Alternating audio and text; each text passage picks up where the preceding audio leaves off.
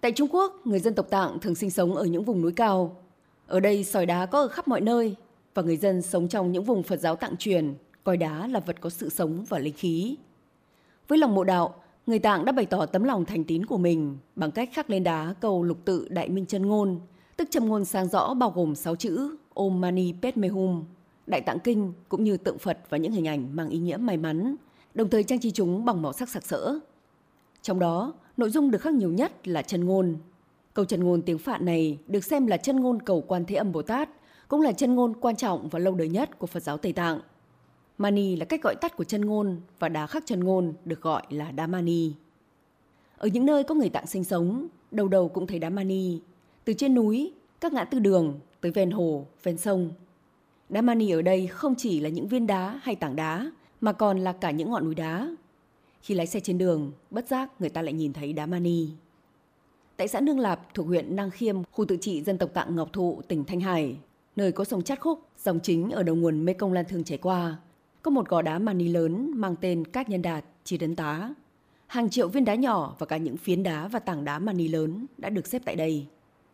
Một quan chức địa phương cho biết, những nơi có đá mani thường là những khu vực hiểm trở hay vùng đất thiêng. Còn theo ông Lý Đại Cơ, bí thư đảng ủy xã Nương Lạp, những nơi đặt có mani thường do các nhà sư Phật tạng hay Lạt Ma tìm địa điểm và cúng tế. Người dân địa phương thường đến đây để cầu nguyện mỗi dịp quan trọng. Anh Nau, một người dân trong xã, cùng người anh của mình đến gò mani để đặt những viên đá đã được khắc chân ngôn và kinh Phật. Mẹ tôi bị ốm. Đây là lần thứ hai tôi đến đây đặt đá mani để cầu mong cho bà sớm bình phục. Những viên đá mani này là do người em của anh khắc. Cả anh và em trai của anh đều biết khắc đá. Họ là những người dân du mục. Giờ đây khắc đá mani giúp họ có thêm thu nhập.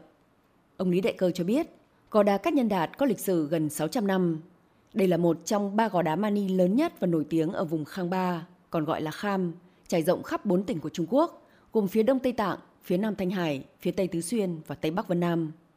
Người dân trong vùng và nhiều nơi đều đến đây đặt đá cầu nguyện. Tuy nhiên, vì gò đá mani đã quá lớn, để làm tốt công tác bảo tồn, chính quyền địa phương đã đưa ra một số quy định về số lượng và mục đích đặt đá. Theo đó, người dân chỉ được đặt đá lên gò khi có việc lớn cần cầu nguyện, như có con chuẩn bị thi vào đại học, hoặc trong nhà có người đau ốm hay tưởng niệm người thân, bạn bè đã mất và phải thông báo với sở tại. Bên cạnh đó, người dân không được mang đá từ nơi khác đến mà chỉ được dùng đá khắc thủ công ở địa phương. Việc làm này theo ông Lý Đại Cơ là nhằm mục đích đảm bảo chất lượng khắc đá, duy trì truyền thống, hạn chế đá khắc bằng máy và khống chế quy mô gò đá.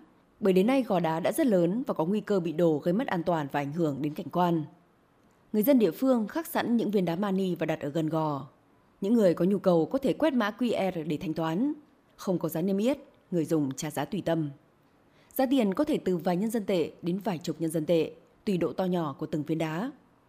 Với các quy định trên, người dân địa phương đã có thêm nghề phụ là khắc đá. Anh cha Si năm nay hơn 30 tuổi, nhưng đã có thâm niên gần 10 năm khắc đá cùng cha. Tôi là người xã Nương Lạp. Tôi khắc đá từ năm 2015. Thu nhập cũng ổn. Mỗi năm được khoảng 30.000 đến 40.000 nhân dân tệ. Đá mani là sản phẩm của nghệ thuật điêu khắc dân gian truyền thống Tây Tạng. Cùng với cờ phong mã hay phướn kinh ngũ sắc theo tiếng Hán và vòng xoay kinh luân, khắc đá mani và cỏ đá mani đã trở thành những biểu tượng văn hóa của người Tạng và Phật giáo Tây Tạng. Giờ đây, khắc đá mani còn giúp người dân Tạng cải thiện đời sống và gìn giữ nghệ thuật điêu khắc truyền thống.